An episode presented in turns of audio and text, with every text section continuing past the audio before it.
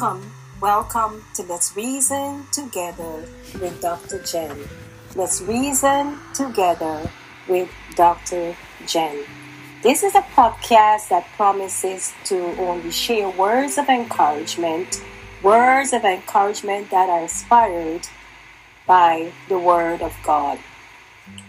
I have a YouTube channel, and the YouTube channel is Dr. Jennifer Agard. So please go and click subscribe the subscribe button and you will, not, will be notified every time I post a new video. It's Dr. Jennifer Agard. I have started a series on There is Growth in Silence. There is Growth in Silence. There are six episodes, episode 16 to 21. Episode 16 says silence does not mean weakness. 17 Silence does not mean God is not working. 18. Silence is control, strength, working quietly. 19. What does it mean when you pray and God is silent? 20. Embrace silence allows you to see God's mercy and grace in action. 21. Lessons learned when you are in a place of silence. So please go to my YouTube channel, Dr. Jennifer Agard and view all the videos. Catch up. Catch up with the entire series from 16 to 21. This is episode 21.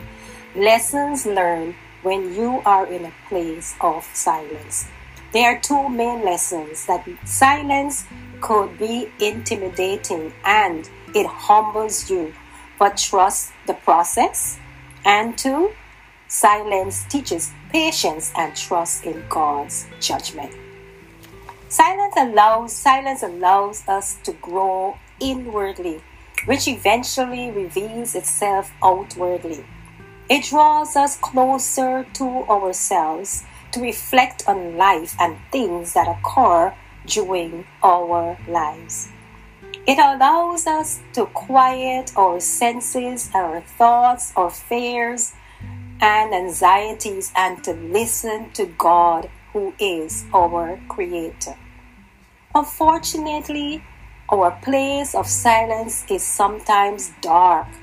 It's sometimes a place of uncomfortableness, but it is our journey to pass through. Note I said journey to pass through. We will not remain there.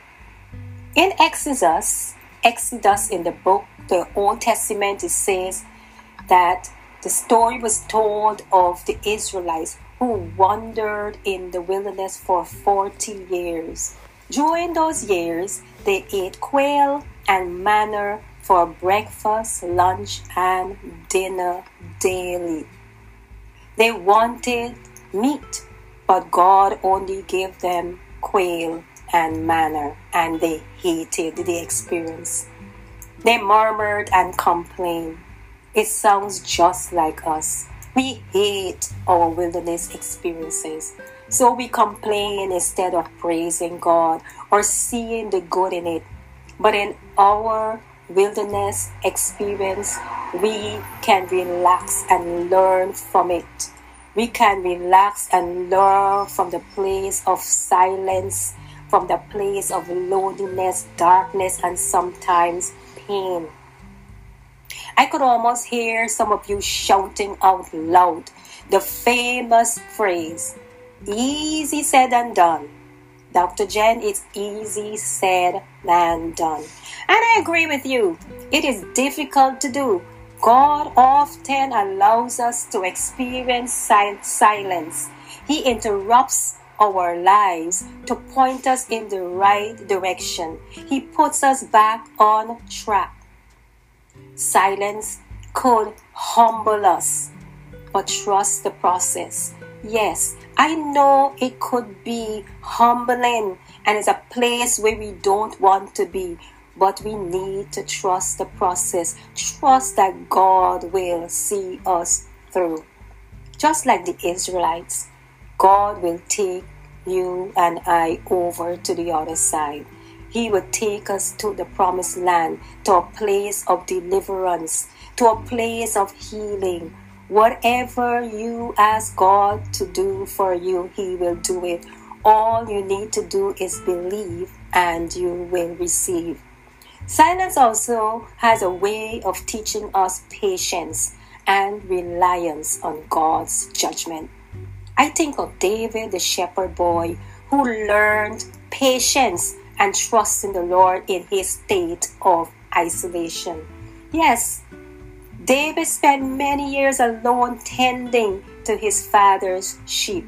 Even when he was anointed as king, according to the biblical scholars, David was about 15 years old when Samuel anointed him king. And it was only when he was 30 years old that he took his position as the king. Therefore, David was in a place of silence for 15 years. What did he do during that time, you may ask? He wrote approximately 73 Psalms, which are a collection of prayers, poems, and hymns. They reveal David's thoughts and his emotions during his place of silence. David grew in faith during that time. My friends, there is growth in silence.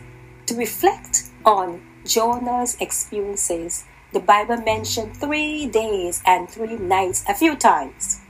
It said that Jonah was in the fish belly for three days and three nights, and that is Jonah chapter 1 and verses 17. Then God commanded the big fish to vomit him out on land. It also say, said that Jonah traveled three days and three nights to Nineveh, in, and that is Jonah chapter 3. And then he preached repentance to the people. Genesis 1 and verses 9 to 12 it says, And God said, Let the waters under the heavens be gathered together into one place, and let the dry land appear. And it was so. God called the dry land earth, and the waters that were gathered together he called sea. And he said, It was all good. In summary, on the third day, God created the dry land, seas, plants, and trees, and making it complete. For you to get to a place of completeness, you need to go through the place of emptiness, which is a place of silence. There you will find resolu- resolution. There you will find strength. There you will find all that you need to endure to the end, strength to grow in your silence. Therefore, the lesson learned from the series on There is Growth in Silence from episode 16 to 21, it taught us that it taught us that we should listen to the noise Listen to, uh, to the unrest, the uneasiness in our place of silence. Just be true to yourself and be honest and let Him, let God knows exactly how you feel and God will show up in your place of silence. It also said, let us embrace silence and allow it, allow it to breathe life in us, breathe, breathe strength in us. And we only there we could hear from God in a place of quietness, in a place where we will meditate on God's word and have Him speak to us. Not only we speaking to Him, but we will learn to stop and listen to what God is saying to us.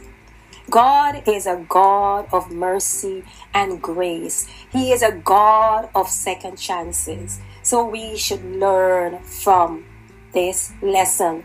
Jonah is teaching us that when he was in the place of silence, when he was a place was in a place of darkness, he called on God. He called on God, repented. He said, Lord, I am sorry. Lord, forgive me. And Lord, please guide me into the right direction. Help me to do the right thing. We could do that too today.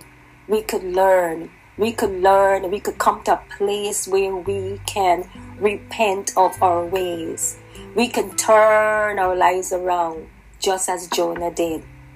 And God is there waiting for us. He could take us from our darkness into light. He can heal our bodies. He could do whatever we ask Him to do. So, my words of encouragement to you today is to have faith in the process, have faith in yourself, have faith in God. You can grow in your place of silence. I love you and God loves you. So please go out today and show love to others because love is an action word. Thank you and have a blessed day.